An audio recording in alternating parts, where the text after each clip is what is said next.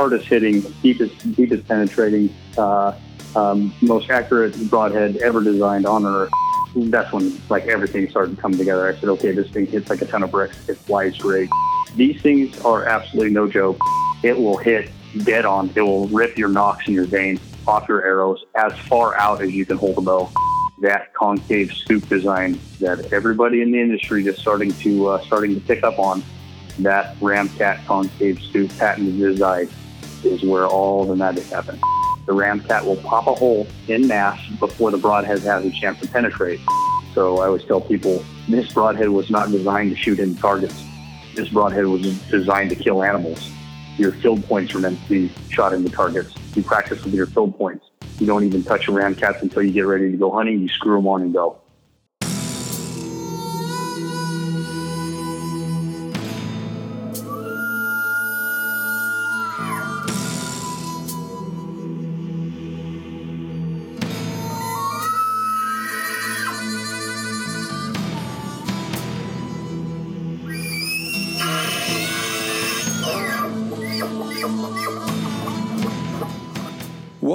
To the RNA Outdoors podcast, fueled by Ripcord Arrow Rest and First Lite Hunting Apparel. At RNA, we are public land DIY conservationists that love to share our passion for the outdoors. So join us and our team as we interview professionals in the industry to share insight knowledge that helps make hunters and anglers more successful.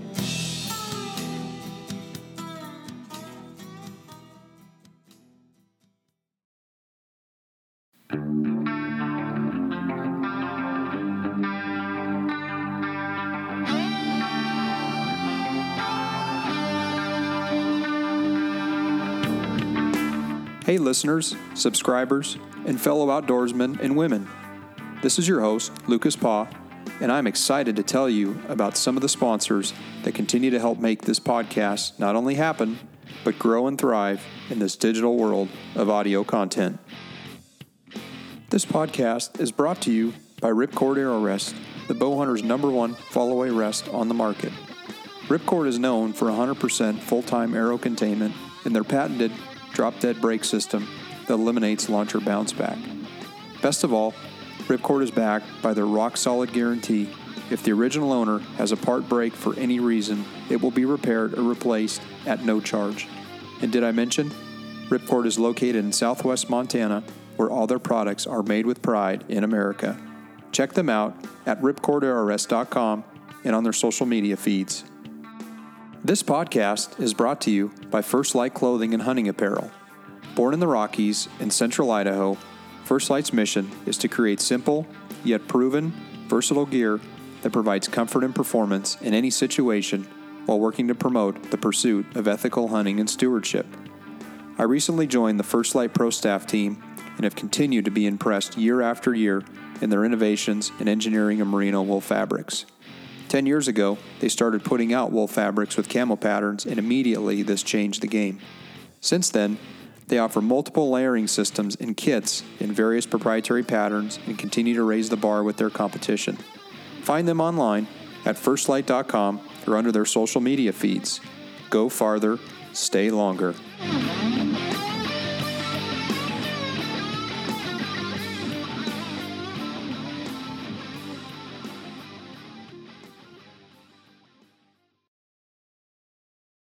Welcome to another episode of the RNA Outdoors podcast. I am your host, Lucas Paw, and I am the one anxiously awaiting this coming weekend uh, as I get to go out again in this 100 plus degree heat and uh, continue my quest. Hopefully, my plan was to try to harvest two black-tailed deer in one month, so I've got two more weekends to get that done. But it's been uh, it's been brutally hot here in July here on the Central Coast, uh, and I think kind of what it's done, it's made a lot of these deer nocturnal and really hard to pattern. But overall, it's been successful so far. We've gotten out and chased a lot of deer, had a lot of fun. So even if we don't tag another one, we can still say we had a, a good blacktail season so far.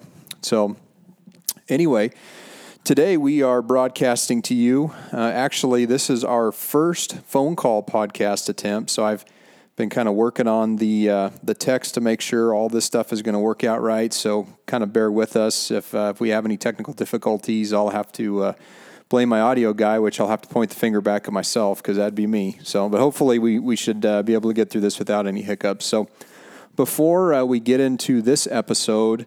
I would just like to continue to share uh, with you some of the reviews that we're receiving from our subscriber network. Our circle just continues to basically, you know, rapidly expand daily and, and just continue to receive positive feedback uh, from you all as listeners. So we thank you and continue to, you know, to spread our word uh, and ensure that, uh, you know, we're we're basically selling DIY public land hunting, and that's what RNA Outdoors is about. So, just a couple of the uh, reviews that have come in here uh, in the last couple weeks. We got a five star rating from Bar Fit Company. Uh, his reply was awesome. I live in California. Great to have positive local content. Thanks, guys. We got another five star rating from TJ Gearhard, who's a buddy of mine who lives up in uh, southwest Montana. Great info here. This podcast has introduced me to some incredible outdoorsmen and women, and the guests are on the show. The stories and information is great and has led me to Googling many new products and services on the market that I was unaware of.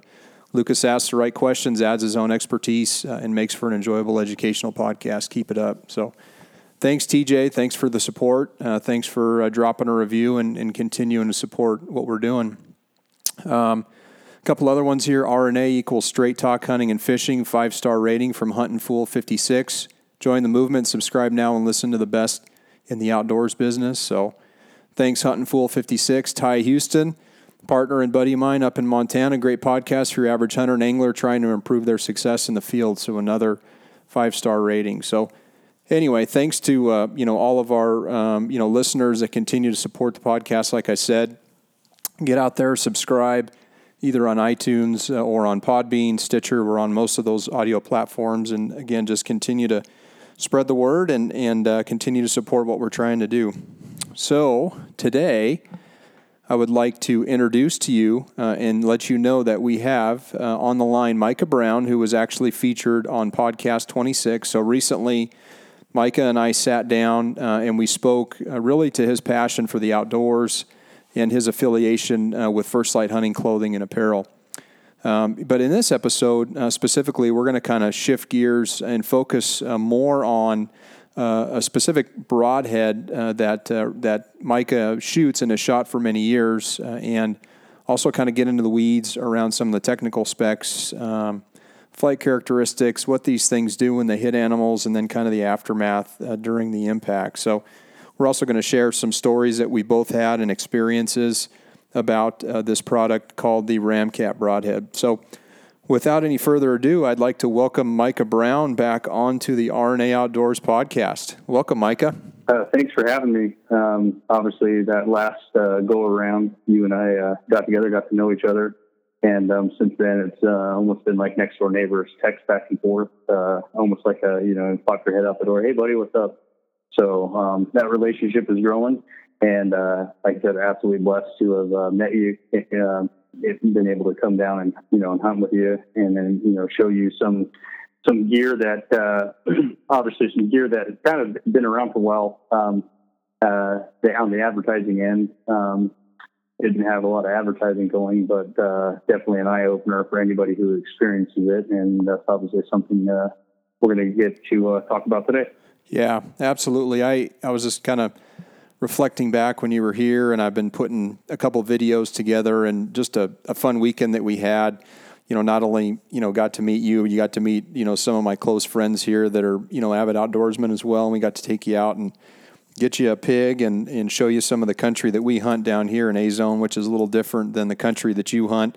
You know, up in the B zone uh, units uh, up in Northern California. So it, it's always nice to give you know some folks perspective on when you tell them what you're doing you know you can understand and see kind of the hardships and stuff that we go through during our seasons down here and now that you've seen it so yeah it was great having you down here and uh, look forward to the next time you know you can come down or i get up there and try to hook up with you and spend some time up in your neck of the woods. Oh yeah for sure. It's going to happen. Just uh just a matter of planning it out putting it to paper. Yep exactly.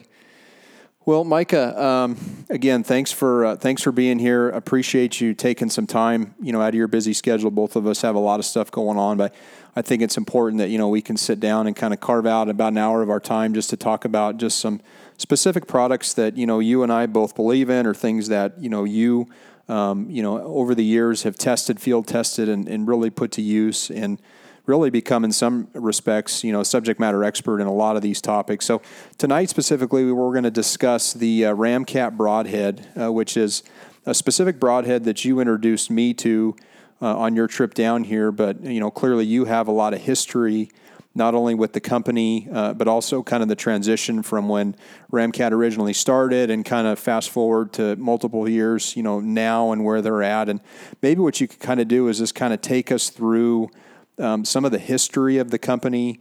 Uh, and maybe how that worked into your involvement with the company, and then, and from what I understand, you kind of promoted them, bringing them out west, and, and just kind of how that spawned into what it's turned into today.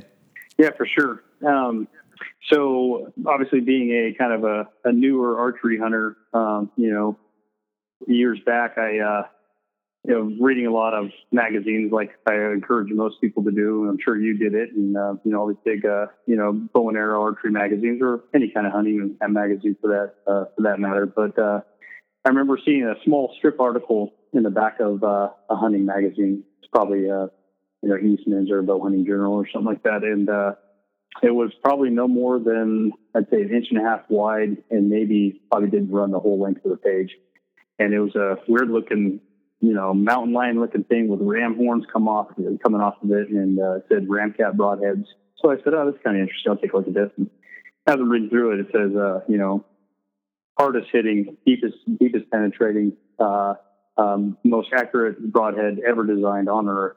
Um, so, you know, obviously, it's like anything, you know, once you're a gear nut. And in our last episode, we were talking about, you know, my past history with, uh, you know, the, kind of the mountaineering side of things before I got into hunting um, and being a gear nut in that world. Well, that kind of transitioned into the archery thing and hunting in general. And uh, but with this Ramcat broadhead thing, I, uh, you know, I started looking at, um, look online, kind of get some ideas. But uh, more importantly, I, um, I said, you know what, I'm going to reach out, shoot an email to uh, to this company and kind of see what they'd say and say, hey, look, you know, I'd love to try it. And maybe the guy will send me ahead.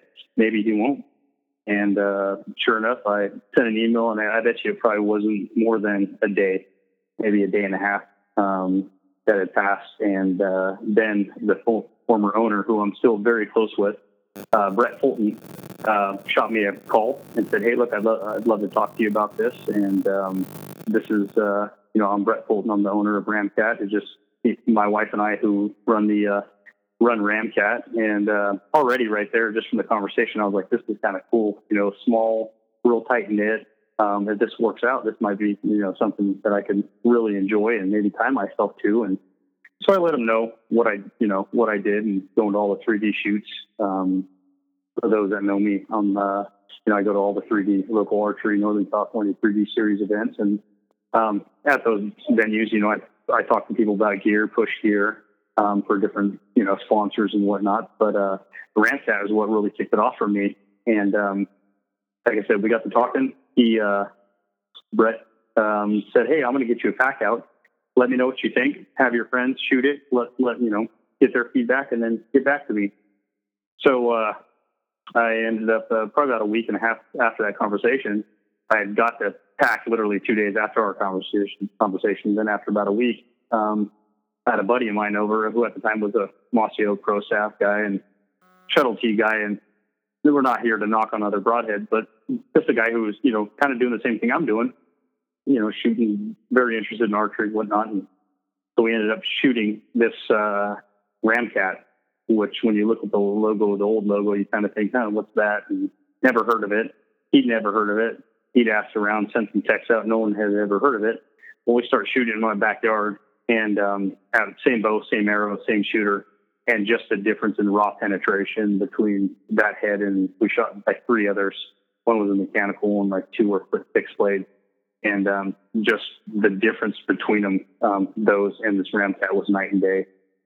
And uh, from that, it kind of snowballed. I called him back and said, "Here, here's my feedback. Um, I'm going to take this thing out, you know, in the next couple days to a week, and I'm going to shoot it out the distance. Have some friends shoot it, and I'll, then I'll give you real feedback on, you know, kind of what I think as far as the overall, you know, the overall picture of this broadhead." So, ended up doing that. Um, I couldn't, I couldn't believe how well these things, these things uh, flew. I had multiple people um, who didn't change a thing, put put it on their arrow. We were shooting, you know, close 40 yards, 60 yards, and I had a couple guys shoot their broadhead, and um, they were saying, "Hey, look, I had to, you know, I have to move my, I have to move my sight over to the left or to the right to have these broadheads that that they were shooting impact in the same spot as their field points." Um, but they didn't have to do that with this Ramcat, so we shot it out the distance, and I really, um, that's when like everything started to come together. I said, "Okay, this thing hits like a ton of bricks. It flies great. Uh, let me get back to the owner, and I'm going to give my feedback." So I ended up calling Brett back, and I said, "Hey, look." Uh, these things are absolutely no joke. Um, do you have anybody out here that is talking about them or even pushing them? Because Brett was from, you know, he's from Pennsylvania, so um, nothing out here. Um, no shops at the time he carried them or anything like that. So uh, I ended up taking to taking them to a couple 3D shoots, and guys couldn't even shoot the 3D targets with them. Uh, they'd shoot their broadhead leads, and the Ramcats were completely blowing through their um, blowing through their targets. If the target was shoot up at all, uh, it would blow completely through it. So um, that walking around and showing people was kind of short lived as far as shooting it for 3D competitions, uh, just because the amount of um, pure penetration these things get. So then the next big event was uh, Redding, California, which is a huge uh, national 3D archery tournament that is held in Redding, California every single year. Um, approximately 1,600 shooters a year and growing. So if any of you listeners out there are uh, interested in going to the best 3D shoot uh, with the top names for the top prizes, um, good time to come and hang out and shoot. But um, yeah, I did a did a little event there. I had probably 50 people in the back of this campground. Um, I set up a little display, plywood strapped to a table, and said, "Hey, if you guys have broadheads, come shoot them. I brought a bunch. Um, you name it." Uh, like I said, this isn't a broadhead dashing podcast, but uh, multiple top end fixed blades, uh, mechanicals. Uh, we pretty much shot everything.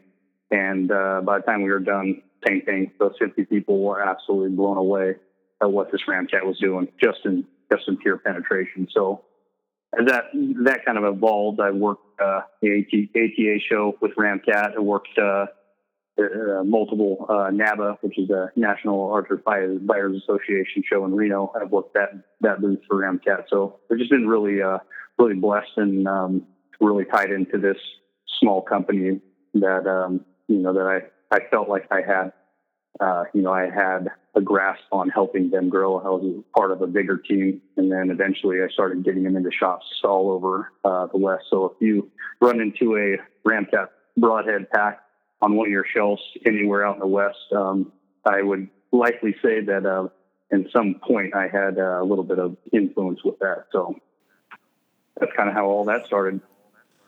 That's so cool to to think that you know when you start with a company from kind of the grassroots and then you help in promotion with them, and that, that's one of the things we're going to talk about. Is you know probably one of the downfalls that they had is in terms of a marketing standpoint. When you look at all the broadheads on the market, I mean they do a really good job of marketing. But when you had brought up the name, um, you know, Ramcat, I, I had heard about it before, but I had really no, really had no influence or really had no previous experience with the broadhead until I started, you know, doing some research. We watched the video, and of course, then I was, you know, really trying to understand how this thing works. But um, it's pretty neat to think that you know you were a part of something that could bring you know uh, a product like that to the West Coast and showcase it and you know start basically changing the game, if you will, in the broadhead space here in here in California, here on the western part of the U.S., where they're predominantly been known, you know, on the East Coast. So, when talking about um, some of the some of the things, just to kind of distill out what you were speaking about, so you were talking about how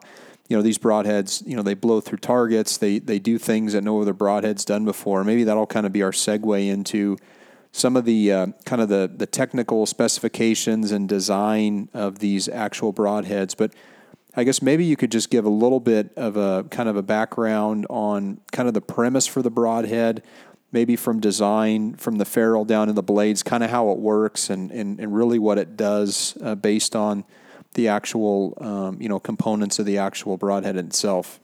Yeah, for sure. So um, and you know, it's like I said, uh, I don't want to keep repeating repeating myself or you know reinventing the wheel, but no knock on other broadheads on the market. But uh, going back, you know, back to when I met Brett before Ramcat was, uh, you know, what it is now. It initially was called the Smoke Broadhead, and it had the same type design ferrule, which is this concave scoop uh, ferrule that is uh, patented by Ramcat. That, um, like I said, a lot of companies are starting to look at now, and uh, they're really starting to realize what what this patented front end the business end, like I like to call the Ramcat, the very front end of what this head does.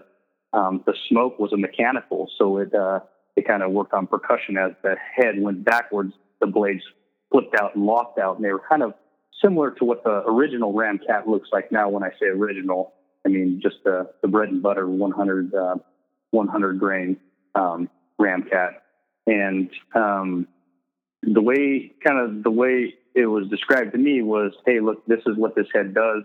This is why it this is why it does what it does. So, um, with that being said, obviously we can get into some of the uh, you know some of the aspects of what this head is. You know, it's a 400 heat treated stainless steel head uh, blade over shaft design. Um, but when you pick up a pack of them and look, just just the looks of them, they look absolutely nasty. But um, what sets this head apart mainly from every other broadhead in the market is that teardrop chisel tip. Um, that, like I said, you'll see a lot of fixed blades and even mechanicals are starting to teardrop that tip, and that's where the magic in this broadhead. That's where the magic happens.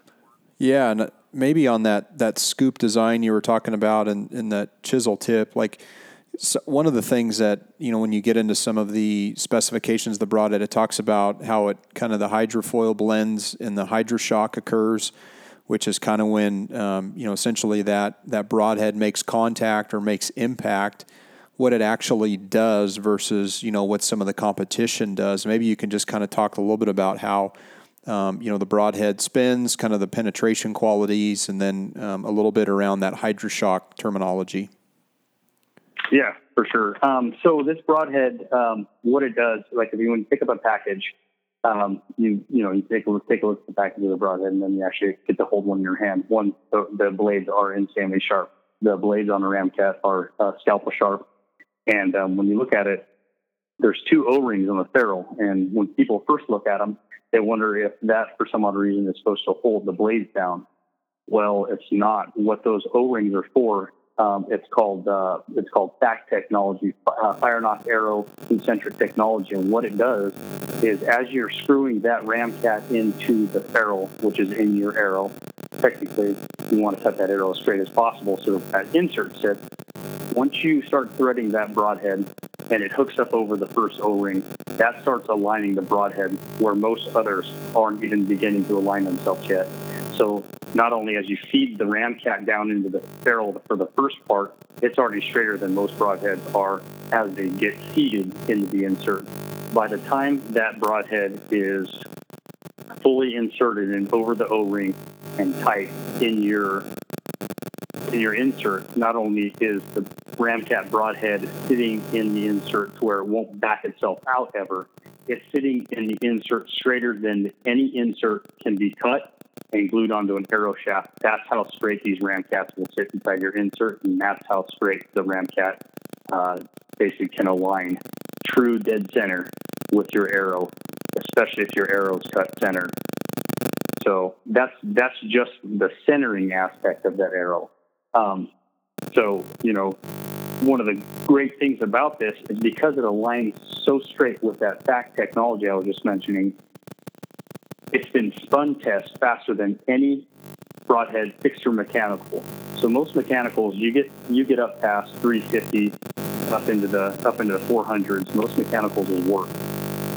Most fixed fixed blades, once you get past 400 and keep rotating that broadhead on on a machine and get it way cranking up in the 400s, they'll warp. This Ramcat, I believe, has been spun tested over 550 feet per second, and it will not wobble out of alignment. That's how true it is.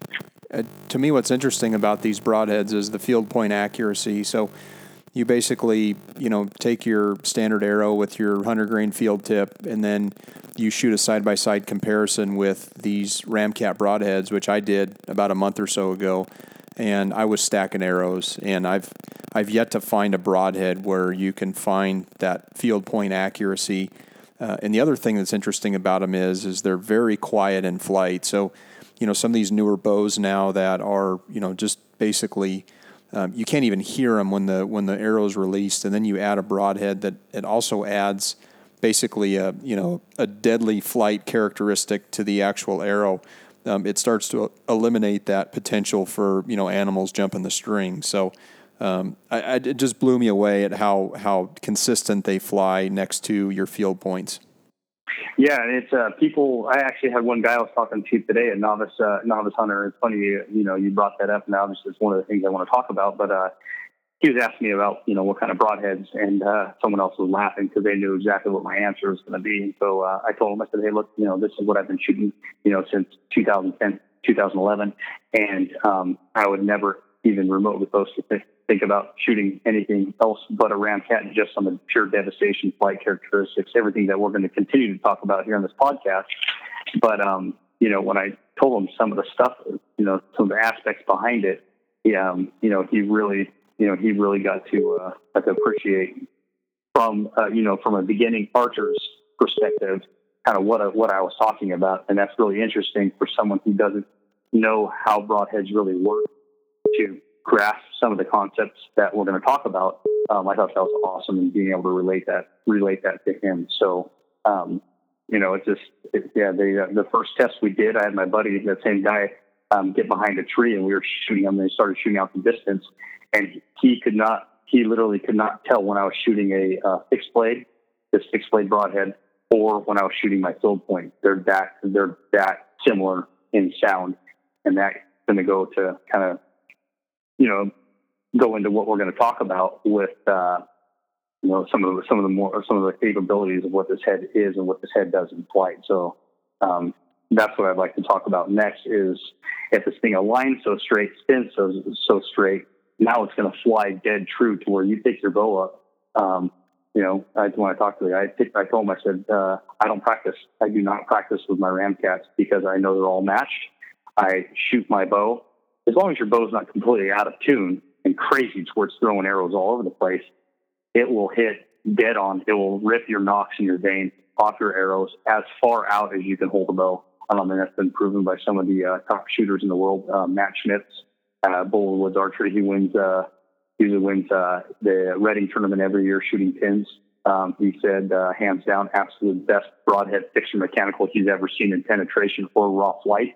Um, so hats off to, uh, you know, to Ramcat for coming up with that and having a guy, uh, of his caliber stand behind, uh, stand behind a broadhead like that, especially a guy who can tell you exactly what's wrong, who can hold the bow that steady and shoot he'll tell you what's wrong with the broadhead in flight after he gets done shooting it without even looking at the target. So, um, you know, they, they spin so true. There's no, uh, there's no sound. And then what I'd like to talk about is that, that concave scoop, that hydro, that hydrofoil. So what happens, and this is the easiest way kind of in laypersons to, um, to talk, talk about this because a lot of guys and gals, they don't grasp this. And I've worked shows and stuff, like I said, where I'm trying to explain to people why this broadhead does what it does and why it will outpenetrate any other broadhead in the market in mass.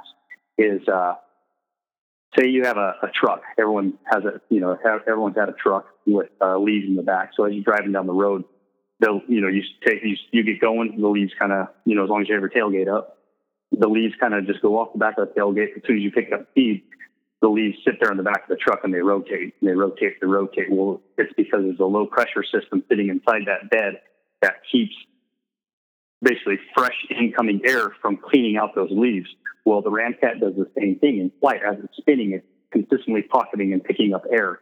And that air is drafted over the over the blades in flight. So the broadhead by design absolutely cannot wind plane. If it's gonna wind plane, it's because your arrows or your vanes or something else is affecting it, but the broadhead itself by design cannot wind plane.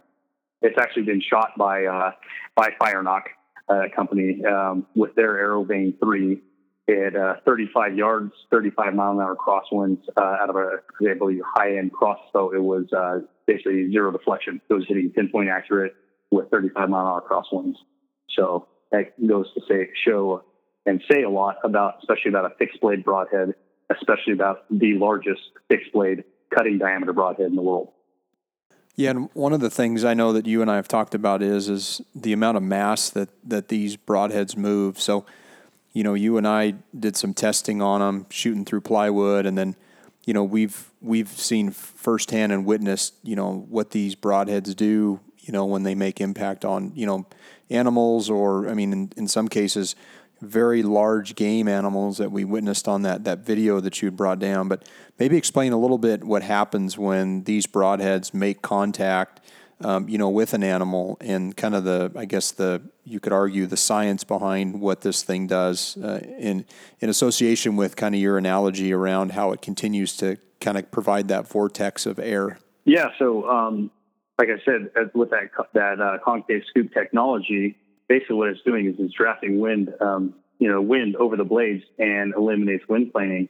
So that's how you get your field point accuracy. But more importantly, what this broadhead does and what the other ones on the market, when I say other, I mean all others, until um, until design features were looked at off the Ramcat, what this head does is it creates a hydrofoil, and that's that wind pocketing like I was talking about.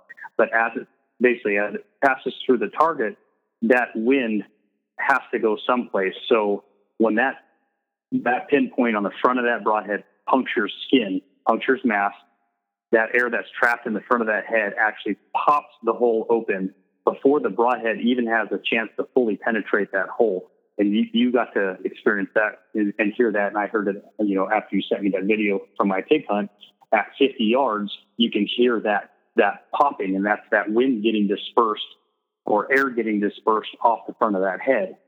So not only in flight is it drafting wind over the blade, it's also pocketing uh, portions of that wind.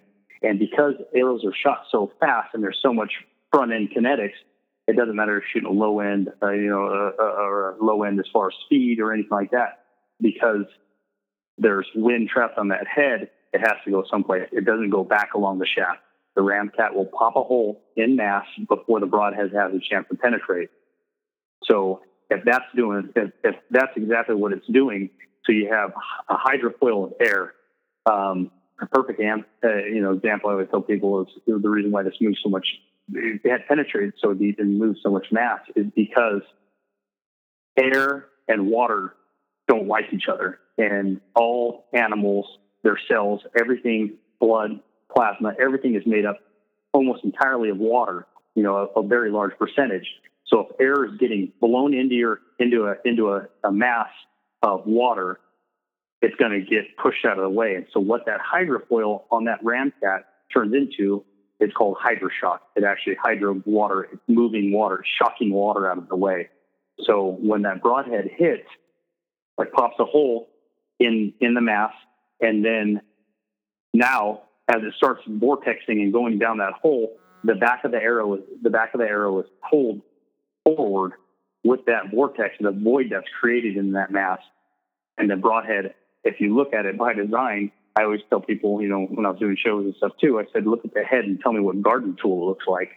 It doesn't look just like a, you know, a hammer and a chisel like most chisel point three, you know, uh, three pointed chisel tip broadheads. It looks like a garden shovel. So if there's now nothing that's slowing that broadhead down except for the, the broadhead itself. Those concave scoops are now scooping meat out of the way. So now the, the broadhead, the blades don't have to work that hard. So basically what you get is the deepest penetrating, hardest hitting broadhead going into a, going into mass. Now, when you shoot raw stuff like, you know, 55 gallon drums and, and plywood and, you know, I've shot cinder blocks with this thing. Um, that's mass and it does great through those things, but no other broadhead does what the Ramcat does going through body mass. And that's what separates this thing.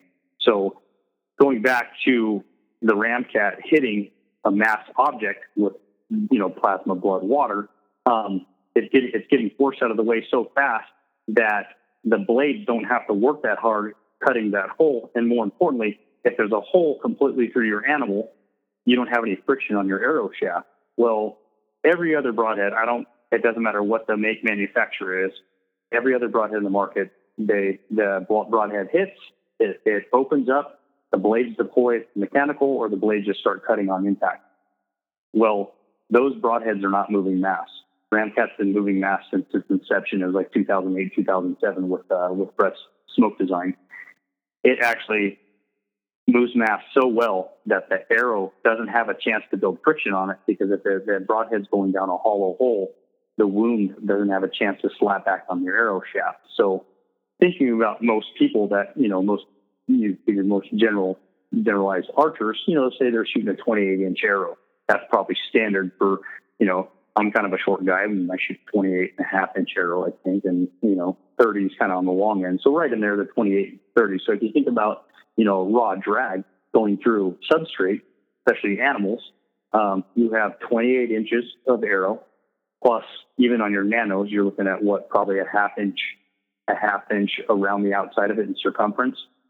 So you add all that up, you got 45, say 45 inches of, of raw drag, or even on your thicker arrows, it's even worse. So if every other arrow in the market is being slowed down by the wound channel collapsing on the arrow shaft and the Ramcat doesn't allow the wound channel to collapse because it, the arrow is going down a hollow hole that's created by this by this, uh, like I said, this magical tip that's on the uh, Ramcat that's patented by Ramcat. Um, that's how you get the deepest penetrating broadhead on Earth. And um, I've tested it. I've shot it since, like I said, 2011, 2010. And in mass, there's nothing that'll out penetrate Ramcat. Yeah, and I think you know the kind of the testament to me was is on the the, the two animals that I've witnessed. You know these Ramcats. Um, you know on it what I found was is that the arrow shaft had zero blood on it. So you've got this broadhead tip that basically blows this hole through, you know, in both cases, the front shoulder and the chest of these two animals. Um, yet the actual broadhead makes full pass on both. And basically, all you have is, um, you know, a little bit of blood on the fletching and a little bit of blood on the broadhead, but you've got basically zero drag on the shaft, which kind of helps explain your point when you've got something like that, you know, basically burrowing a hole through um, meat and bone, and even you talked about the hydroshock, so you've got fluids involved too. Um, it goes so fast it doesn't even allow for you know any drag to actually uh, get on the arrow shaft, which I think is critical because to your point, most most of your expandable type blade broadheads will expand, and the minute they expand, they've constantly got drag on them, which slows down the arrow. And unless you're shooting you know 300 plus feet per second and a heavy arrow, you're probably not going to have full pass through. But that's not the case with these broadheads. They basically spin a complete hole through these animals. Uh, and uh, and it, like I said, the testament is like on that video, you can see it multiple times. You know, you're making full pass through on large African game, um, black bears. I mean, game that are are you know have heavy rib cages, lots of meat, lots of fat around them, and these broadheads just basically blow right through them. Yeah, and uh, you know, we're, I was talking to you, and uh, some of the footage that that basically did wasn't on the new footage. Um, you know, a good friend of mine, Paul Shapiro, um, he's a he's a PA guy, um, just an absolute great guy. He did a uh, he did a uh, test too with them. Um, I think he was in the kind of the same boat when I saw him. I'm like, hey, who is this guy, and what's he talking about as far as this hardest hitting, deepest penetrating broadhead? There's no way.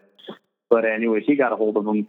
He started shooting him so much uh, a guy was going to, um, uh, you know, slaughter an animal, and so he said, you know what, I want to test this thing out, and he actually shot uh, shot one of these broadheads through, I think it was a 13 or 1400 pound Beefalo, um, and it uh, blew completely through him, busted ribs. They found this broadhead on the uh, on the outside of this fenced enclosure. I think it was, and Brett can correct me if I'm wrong. I'll have to uh, hit him up after this, but I think they found that broadhead like 25 yards past the um, past the uh, past that animal. Went through like six feet of meat and bones, and um, yeah, didn't even uh, basically didn't even slow down until you know it ended up hitting something on the other side. So, um, yeah, going back to you know your experience and with what you what you saw, um, I purposely brought um, the arrows that I brought down there, and I you know I had talked to you guys when we were down there doing demo and said, hey, look, I'm shooting an ultra lightweight arrow, basically is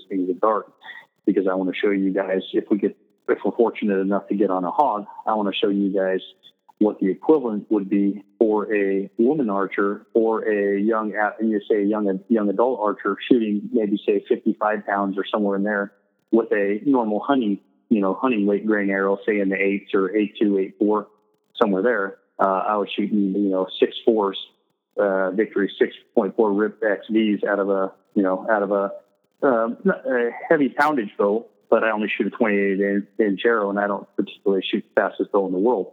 But, um, you got to see and experience what this broadhead did to what would you, you and I think Brad said that pig was probably what about 225 on the hook maybe. Yeah, it was probably 200 pound. Yeah, bore. It was a good yeah, size somewhere, pig. somewhere yeah. in there, but yeah, but just yeah, I mean, it hit it so hard, and you could hear it just pop that plate, and, Yeah. and I mean, it went it went it went and out both of those both of those like they weren't even there. So now, you know, going on and talking about you know talking about your your blacktail hunt, which obviously I've experienced, and that's one of the things I was telling you. You got to experience what I was, you know, what you and I had talked about on some of my blacktail hunts with what this uh, what this broadhead is capable of at long distances.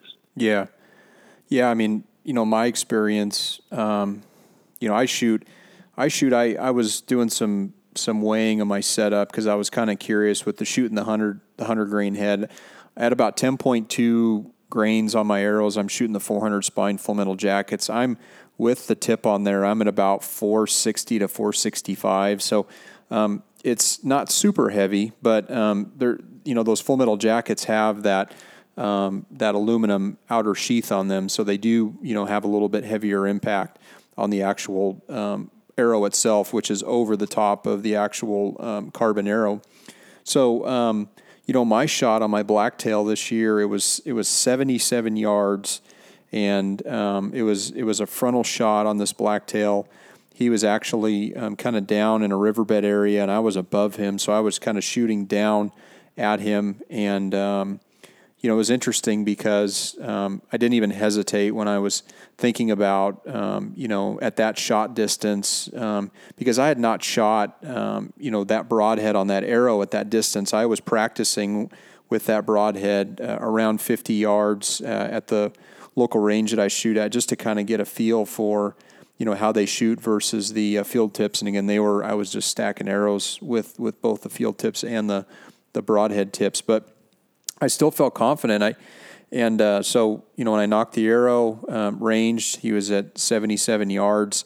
So I kind of gave myself a little bit of play. I set my adjustable at 80 yards, and um, you know I let the arrow go, and I could literally see the nock travel through the air. And all I could see was the nock the whole time, basically leave my arrow as I followed through, and then I could just hear it hit the ground.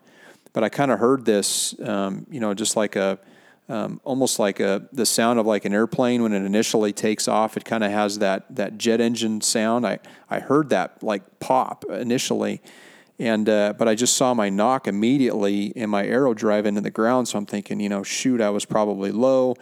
Um, I had my buddy there. He was under the binoculars. He says, "Yeah, it looks like you were a little bit in front of him." So um, pushed out a few more deer, and I'm counting. There was four bucks down in the bottom of this draw, and um, only three ran out. So I was thinking, well, that's odd. So of course I walk down there and I, I go and I pick up my arrow, and as I'm picking up my nock, um, you know, I'm seeing that the fletching is just covered in blood, and I'm thinking, you know, that there's no way. I mean, th- these blacktail this time of year, I mean, they're um, you know, they don't have a lot of body mass on them. Um, you know, they're going through a hot summer, so um, you know the the complexity of these animals. It's not like shooting through, uh, you know, uh, a large elk or a large big game animal. I mean, these things are pretty brittle. But I went in frontal shot through that animal on the on the front right quarter, blew out the back left side. He went about 30 yards and piled up. And when I picked up my arrow, like I said, there was no blood on the shaft, but the the front of the tip of the arrow and the fletching was just covered in blood. And uh, I mean, to me, that made me a believer when I when I looked at the arrow tip. There was very minimal damage to the ferrule.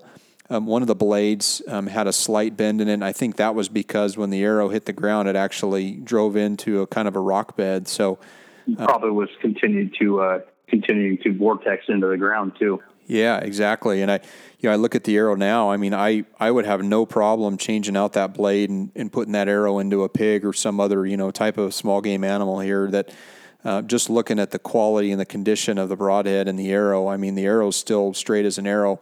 And, um, you know, the broadhead minus the one little blade that can be replaced um, looks like it basically has been, um, you know, hadn't even been used yet. So that to me, um, alongside watching you, you know, shoot that pig was enough for me to, to you know for me to trust this broadhead.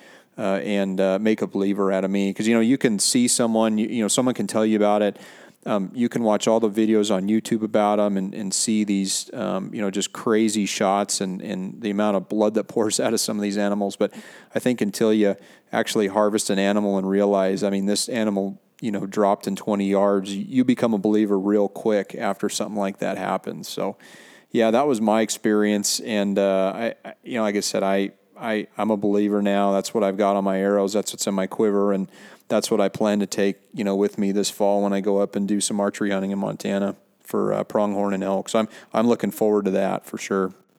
Yeah, and what the, I think the greatest part obviously was you know your harvest, but um, for me, um, you know, and I had mentioned it to you when um, you know when I was up there that it wouldn't even matter to me even if I if I shot a pig because you know I've shot animals with this with this broadhead and I've witnessed it. I really wanted to see uh, you and Brad um, you know, get into something and, uh, and and whack one for yourself. So I see the expression on your face when you look at that arrow and you realize that this broadhead is is doing exactly, you know, exactly what it was designed to do. Um, you know, and you hit the nail on the head when you said there was no air, no blood on your arrow shaft. Well, you don't need blood all over your arrow to tell you what kind of a shot it was. You can look at the blood that obviously, obviously is on the arrow but um, you know, more importantly, what the Ramcat does, uh, it gives you blood, instant tracking blood on the impact side of the animal. Most broadheads will not give you blood until either the backside or the animal takes off and the wound just starts weeping a little bit, and that's that's one of the major problems. And you know some of the, the horror, the, the you know the horror stories you hear of people losing animals or finding them the next day and they really didn't run that far with another broadhead or something like that they just had such a hard time tracking and, and, and picking up, especially where there's you know high traffic areas or there's multiple animals. Um, you got to watch that video, and any of the listeners here can you know can pull up any YouTube videos they want, and uh, the shots themselves almost look fake. The stuff that you see come out come out of these animals looks fake. Um, and you know, it's, until you actually experience it and get to see this thing firsthand, um, it literally is absolutely amazing. And it's one of those things you think to yourself, and every archer's been there, like, man, if I would have had these, you know, two years ago, or maybe if I would have had this broadhead five years ago, that one hunt that I went on, um, I think there would have been a different outcome, or you know,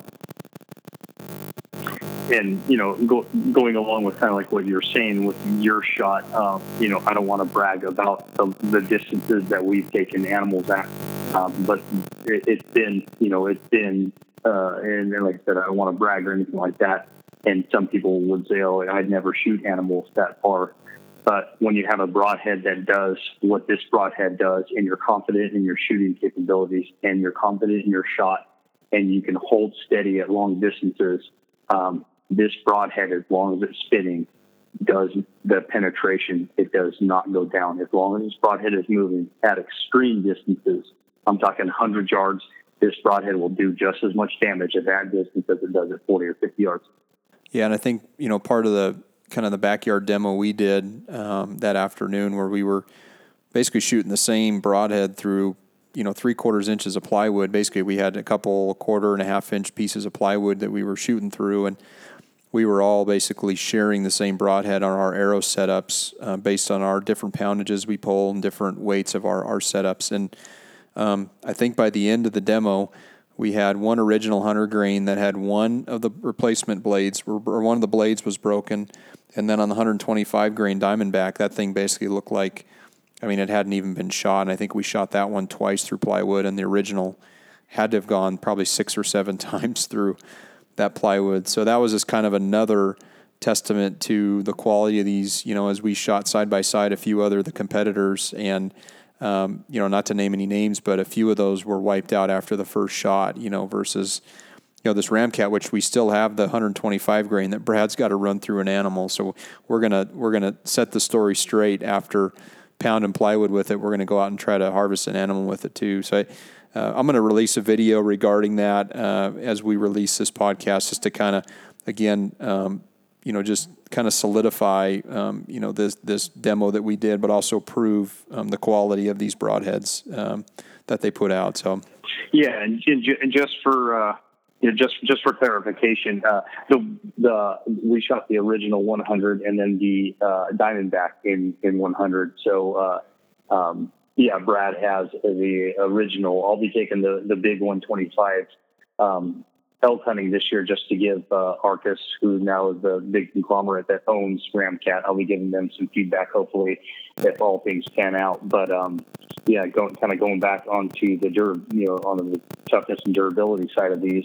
Uh, I'd like to give a shout out to uh, a, a, friend of mine who um, was the first believer that I set up with uh, with these Ramcats. His name's uh, Alvin Worthy, and he lives about 45 minutes from me.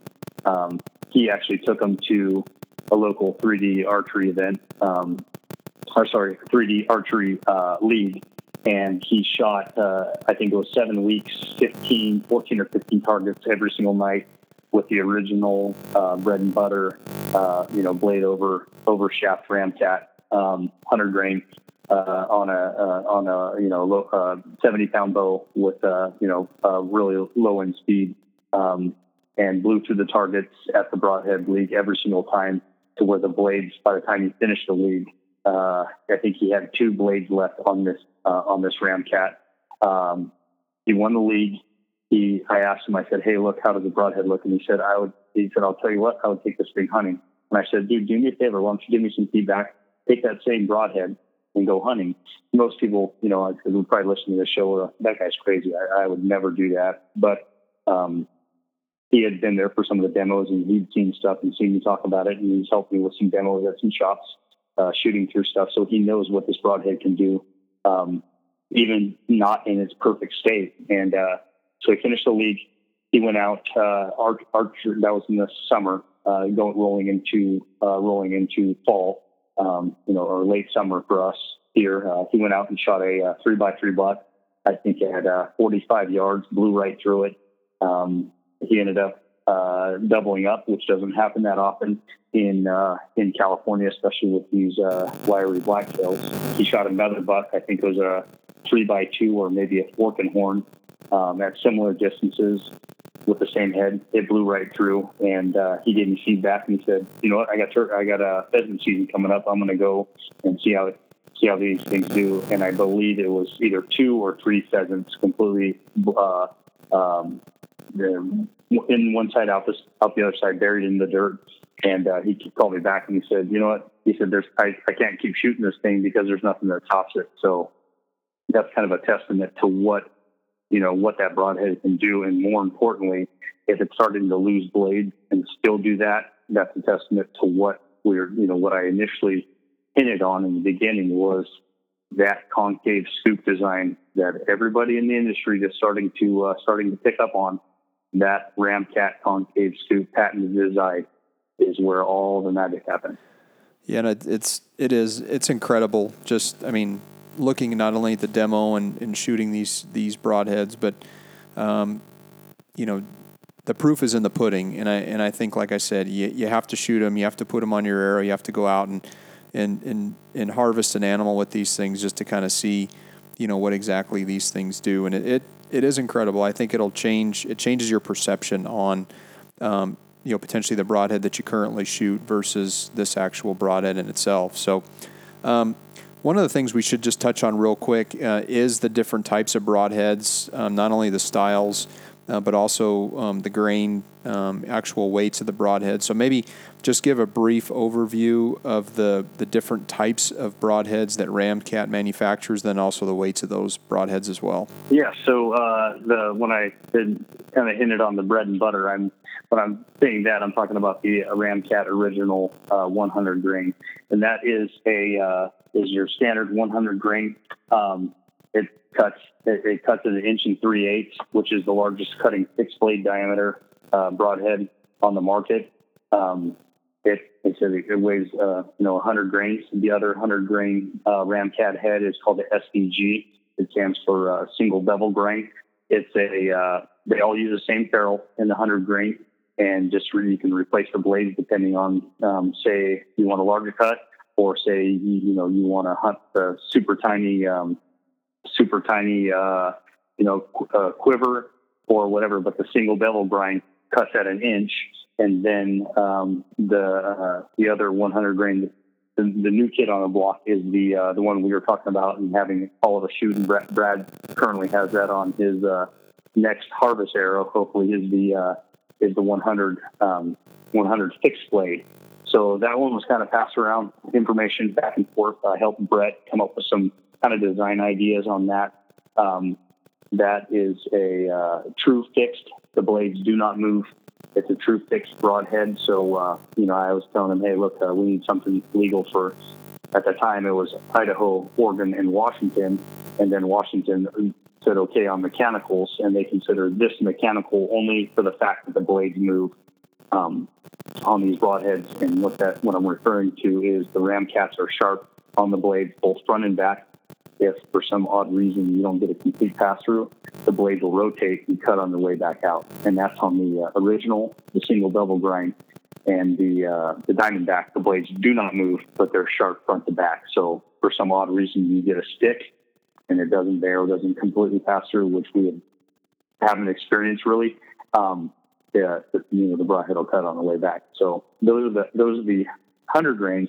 Now the 125 grains are um, those are the, those bass, the big boys that I'm talking about, elephant grade. You could literally smoke through a rhinoceros, an elephant. That that's the caliber of that broadhead. Um, and I'm not I'm not joking by any means or stretching that at all. That broadhead in the 125 grain cuts at an inch and a half, and that's a fixed blade. So same thing in the 125. That's the largest fixed blade uh, on the market. There's also with that the 125 Diamondback that is a true fixed blade, no moving blade that cuts at an inch and a half. That's the one that I'll be taking up to uh, Idaho for elk season.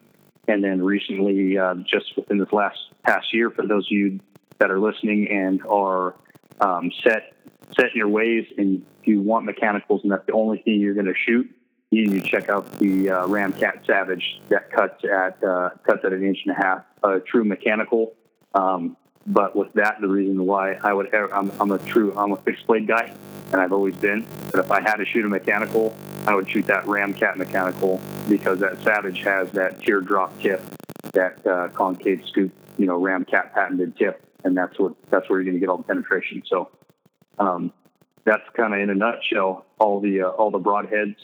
Um, you can play around with them if you'd like to. Inside your bow you can use the you know the 125 grain ferrule you put the 100 grain uh, 100 grain blades in, or you can use the uh, you know the the 100 grain ferrule and put the 125 blades in. So it just kind of depends on what you want to do and what you're after. But um, you know, we always tell people to you know to index them for those of you that draw deep into your shelf.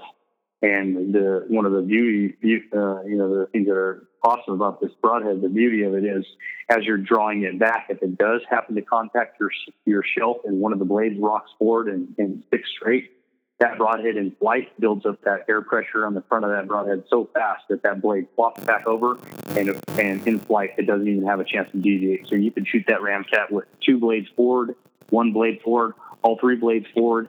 As soon as it leaves, it those those blades with the uh, left-handed threaded screws will, will come right back into their original position, and uh, the broadhead will continue on its uh, on its straight trajectory.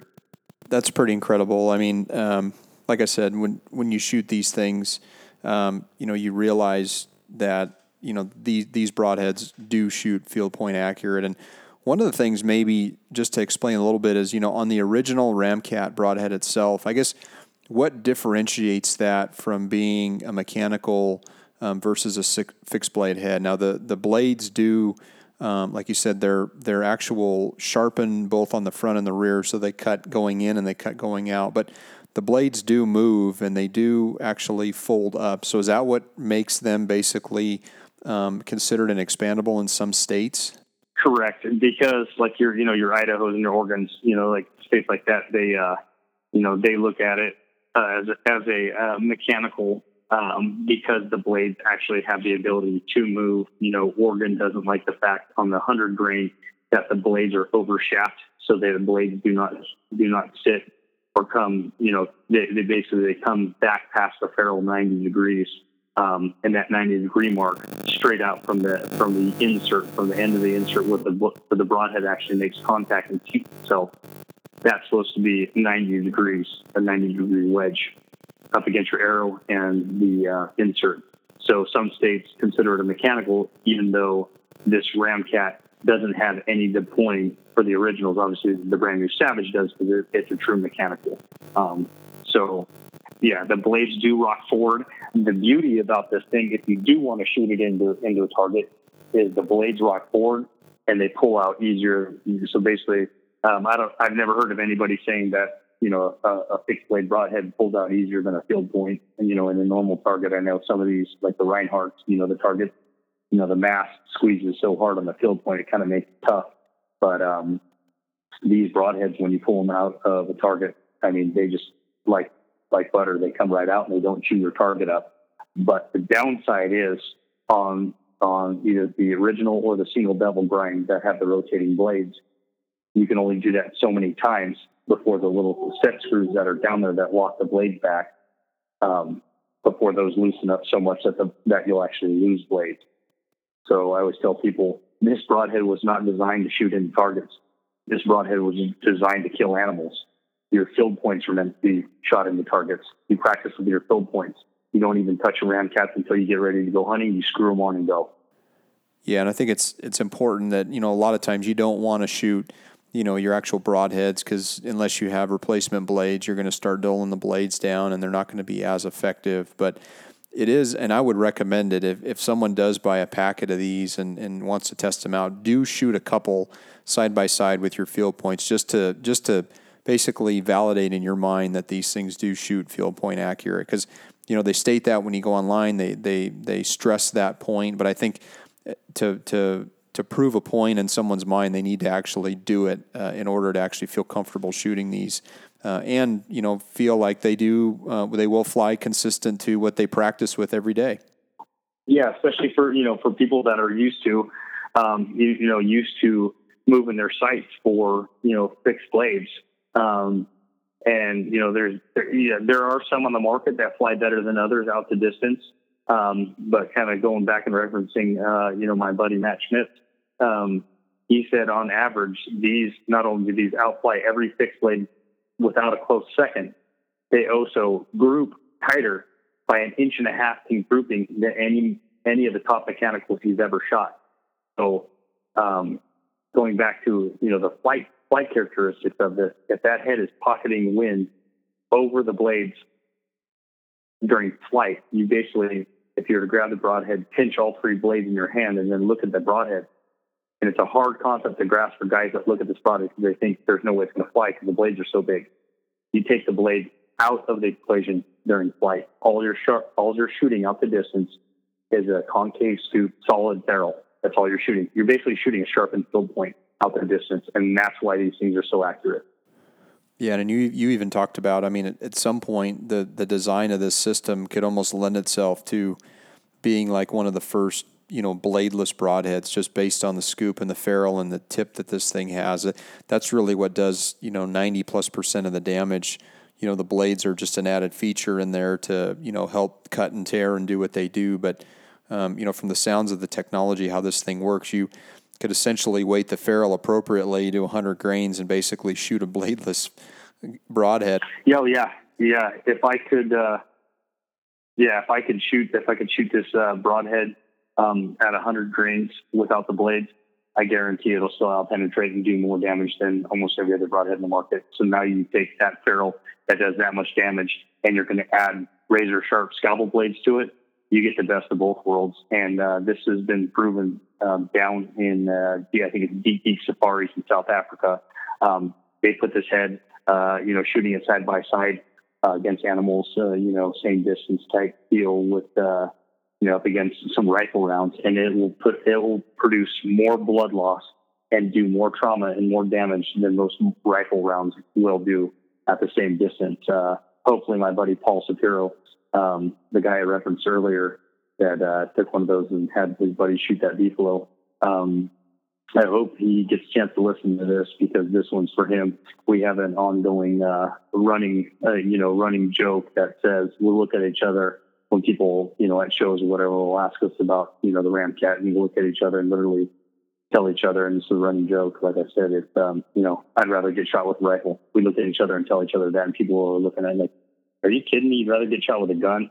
Literally, this broadhead does what a rifle round does with percussion on the front of that tip, but it also does what your traditional broadheads do by cutting and hemorrhaging. So you literally have, with this broadhead, you have the best of both worlds.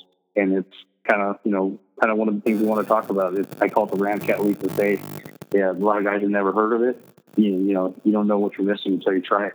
And um, I'm so glad and so thankful that I had the opportunity to jump on board and, like I said, watch this thing grow and blossom and succeed into what it is now.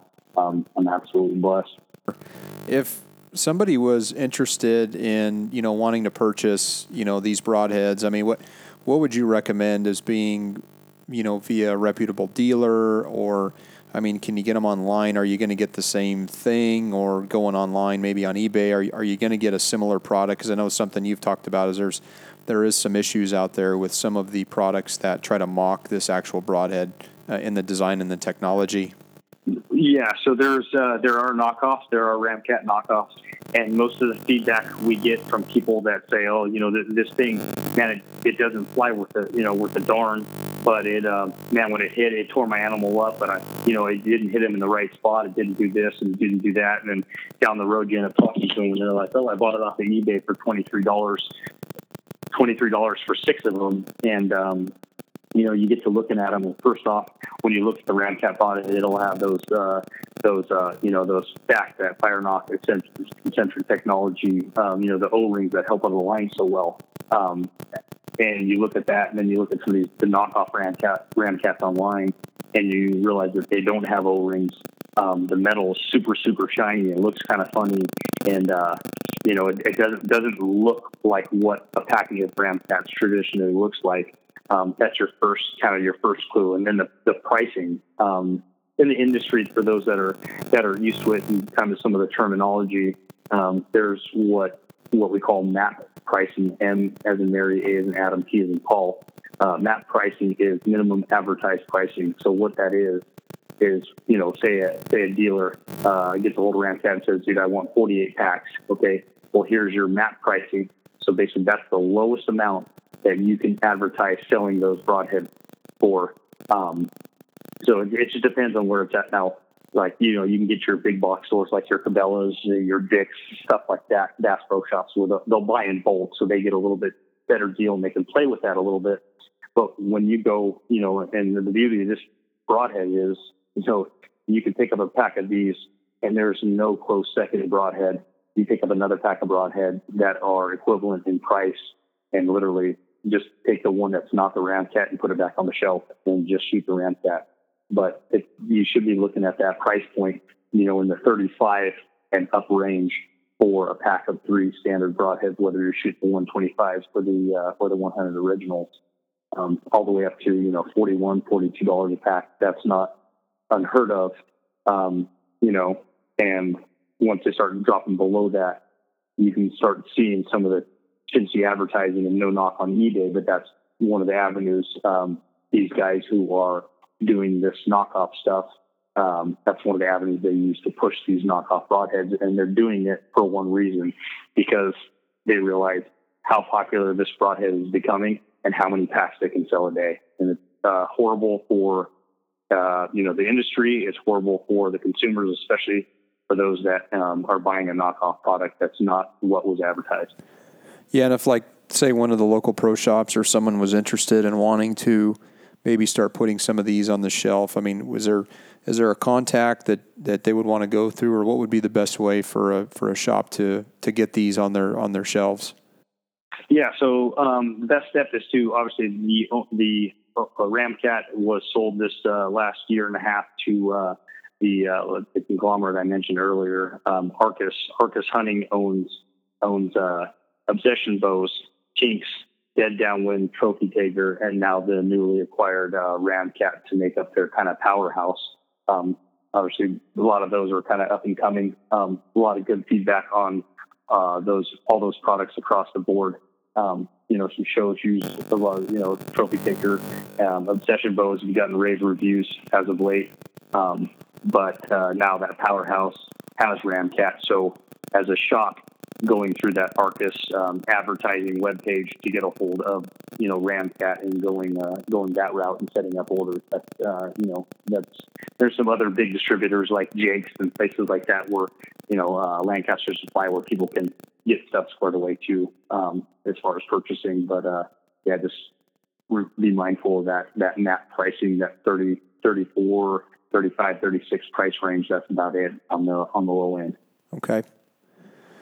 Well, cool. That's a lot of good information. Um, you know, clearly our our intent was to kind of break this broadhead down and and really speak to um, the design. You know, how it's built, what it's made out of. I mean, you talked about the metallurgy of the blades and the, and the ferrule and you know basically how it flies, what it does, um, what it does upon impact. I mean, I, what we really wanted to do was tell the story uh, around you know how this broadhead um, you know physically works, and then also shed you know some real life experiences. And you've been using them for quite a few years, and you've harvested some good animals with them. And uh, you know it's interesting as we start to turn more people onto these broadheads, um, they're starting to kind of get the bug and realize um, you know there's a lot of science behind it, but I think what they're doing is they're putting them on their arrows, they're shooting stuff with them, and they're realizing that these things work. And uh, um, the science proves itself, you know, basically. And, um, you know, hats off to,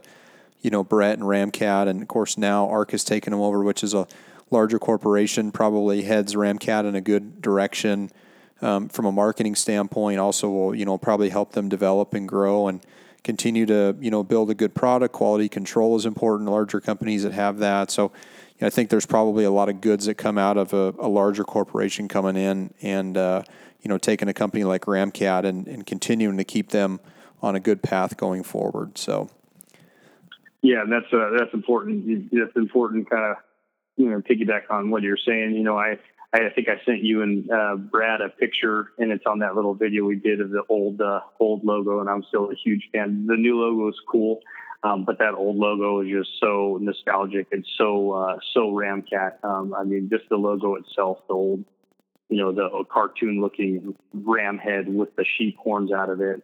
Um, you know, and then the logo, you know, hits like a ram, cuts like a cat. Uh, it, it, it, in some sense that I told Brett, it's kind of cheesy, but it's also, I mean, it's putting literally putting that label onto a broadhead that does exactly that and more. And that's what I absolutely love about it. This new logo was obviously, um, you know, to bring Ramcat in the light because I mean, it's time it's time that Ramcat steps forward. And uh, Brett's done it at every single ATA he's ever gone to. He will take uh, whatever. He stopped doing it because people stopped entering their broadheads. He would take um, any any broadhead at any show, and if anybody wanted to put it up against the Ramcat, he would you know um, take it, screw it on, they'd shoot it out of a crossbow, and um, there's no comparison. No comparison when you shot them through mass and they were shooting through gel block by itself, and then through gel block plywood gel block um, you know, and the Ramcat was beating these arrows by six, eight, 12 inches.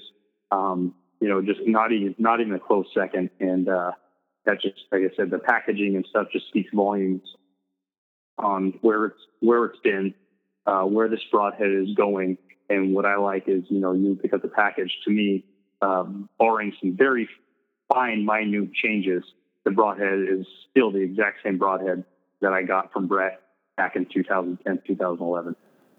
Yeah, and I think that's neat that they've basically they've they've used the same engineering. They're not, you know, reverse engineering it or trying to change the the the system itself. They're basically taking it and probably, you know, putting some better engineering to it and probably trying to make it better. And I think that's, you know, as you, as you continue to look at competition in the game and looking at a lot of the different competitors, they're all, you know, trying to get one step ahead of each other and raise the bar. And I think when you've got a product that has already kind of set the bar, um, you know, and they continue to continuously improve, um, then what you see is is that all the other competitors are just trying to keep up when you've got someone else who's essentially leading the charge. So, yeah, it's neat. I I, I really appreciate um, you know having you on and just kind of digging into your you know your your brain around um, you know just the the history of this company, where it came from, where it's gone, and you know where it's going. Uh, you're clearly behind it, and you've you've spent a lot of time with this product. I think it's like anything when you field test something long enough and, and you prove it, you know, year in and year out, um, you become a believer, and uh, you know you don't have to spend a lot of time preaching to the choir and telling people about it uh, because once people know, and there's kind of a community of folks that know, um, you don't, you, like I say, you don't have to sell it because it sells itself because of the product, the way it is, the way it's designed, and the people behind it. So, yeah, thanks for uh, thanks for your insight, and uh, thanks for, uh, of course, calling in. You know, you and I have some plans to um, you know, continue. We're going to look at doing uh, potentially a series on First Lite clothing. So, um, not to let the cat out of the bag, but I think uh, you know, starting in the next month or month and a half or so, hopefully before your blacktail season starts, uh, you and I are going to hook up uh, and start going through some technical reviews of gear uh, and getting out uh, some information out to our guests and also out to folks out there that you know use First Lite apparel. Um, some of our folks on the pro staff group, we're going to probably try to bring them in and try to get some real life experience as well with them, uh, considering all our climates are different that we hunt in. You know, right now I'm specifically in a lot of the AeroWool products because we're dealing with 100 plus degree temperatures, whereas you know, in the next few months, uh, you know, folks hunting in Colorado or heading up to Alaska or Northwest Territories, it's a whole different story on the layering systems that they're using. So I look forward to uh, catching up with you again and, uh, you know, recording some more uh, podcasts and, and continue and just to kind of share, you know, a, a, good common message around, uh, you know, really what RNA Outdoors is about. It's about DIY outdoors, um, you know, public land uh, type hunting and, and really trying to spread a positive message out there in the industry that what we do is positive and what we do is around conservation, uh, and, and, it's for the the purpose, um, you know, of, of, of, for good, and it's not something that we're we're trying to do that's that's not good. We're we're trying to pr- promote a, a, good message and a good word, and that's what we want to continue to do as we go forward. So. Micah, you have any closing comments or, or anything you'd like to share or anything uh, on your end or how folks can maybe get a hold of you if they have a question about this product? Yeah, for sure. Um, kind of piggybacking off what you said as far as, uh, you know, doing some more gear reviews and stuff like that. Um, there's other products uh, during the course of that pig hunt that you and I had, uh, and Brad had obviously talked about and uh, things that um, I believe we should share uh, with the public. And um, one of the reasons that, uh, like I said, that I, I, I love the relationship that you and I have built is this, you know, this common thread that we have and being able to, um, you know, to blast a product. Um, and this is this isn't the first or the last product that I think uh, you and I have talked about, and I've kind of shed some light on that are industry changers. Um, Elk 101 uh, is uh, pushing some stuff right now, uh, extendable stabilizer that we're going to try to get get to uh, on one of the next uh, podcasts. Um, that is actually kind of taking the uh, backcountry bow hunting world by storm. Um, this Ramcat uh, was back burner for so long, based just kind of based on mom and pop. You know, Brett and Chris, the owners of Ramcat, former owners, um, both had day jobs, and we're trying to you know get this thing up and running. Um, but I would say here within the next two years, if advertising continues to grow and Ramcat continues to be pushed in that advertising realm, um, this broadhead will be without a doubt the number one broadhead in the world and I would say probably that's going to happen within the next uh, couple of years. Um, so look forward to seeing this Ramcat on uh, all your hunting shows. Um, I've already talked to some big timers that are out in the field that really want this broadhead. They want their shows to pick up this broadhead. So uh, you're going to start seeing all that stuff kind of come to fruition. That's awesome, man. Well, like you say, their mantra or their touche is, uh, you know, hits like a ram and cuts like a cat. So if I could say anything that would sum up the podcast, that's a that's a pretty good little mantra that they have. So cool, man. Well, anyway, thanks again. Um, we'll keep in touch. You and I, like I said, we we talk pretty continuously, and uh, yeah, we'll start continuing to just kind of line up some additional podcasts and talk about different gear, different products out there, and just to try to keep content out there for folks. Um, so we're just, like I said, continuing to try to send a good, positive message around what we want to do. So anyway, thanks again, buddy. Yeah, for sure. Um, yeah, I appreciate it. Thanks for having me on. Uh, for those of you guys listening, obviously su- subscribe, uh, get all your friends to subscribe to RNA Outdoors podcast and support Lucas and, um, you know, what he's got going on. This is an awesome platform and, um, I'm going to help him try to grow this in any way that I can. If any of you are out there, uh, want to get a hold of me, feel free to reach out via email at, uh, Mary underscore A as in Adam, N as in Nancy underscore B as in boy at hotmail.com or you can reach me. Feel free to text me, um, 916 area code here in California, uh, 342-3400. Um, I'm not much of an Instagrammer. I'm more or less a uh, Facebooker, and um, that's kind of kind of the meat and potatoes of how to get a hold of me. So feel free to reach out anytime uh, if you have shop owners that are interested. Uh, ask to pass on some information, or, you, or the listeners out there get a hold of this broadhead and, and want to uh, get it in the shops. Um, I'm available. Have them hit me up, and I can kind of direct them or answer any questions they have. Sounds good, buddy. Well, I'll put your uh, information in the show notes when we post the podcast here, probably, I'd say, within the next week or so. And uh, that way, if someone's online, they can get your information uh, there as well. So cool, man. Um, thanks again. And uh, we'll just keep in touch, huh? Sounds good, bud.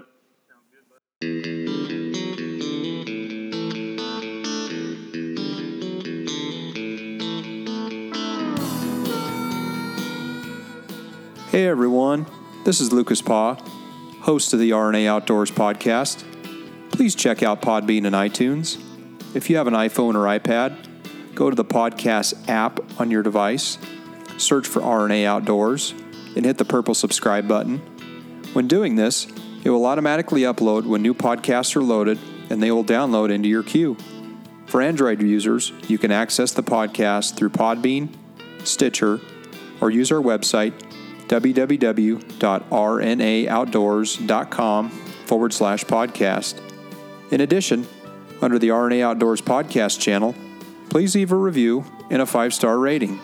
These reviews help boost our popularity and outreach. You can also follow us on our social media outlets Twitter at RNA Outdoors, Facebook, RNA Outdoors, and Instagram, Rod and Arrow Outdoors. All links are in the show notes as well. If you like what you've heard, we hope you'll pass along our channel to your friends and colleagues. Keep up the good fight. We cannot sit by and watch the public lands devoted to wildlife protection wither away. There's simply too much at stake. Make your voice heard, speak up, and get involved with conservation efforts, and know that every little bit helps. As we say on the mountain, go farther, stay longer.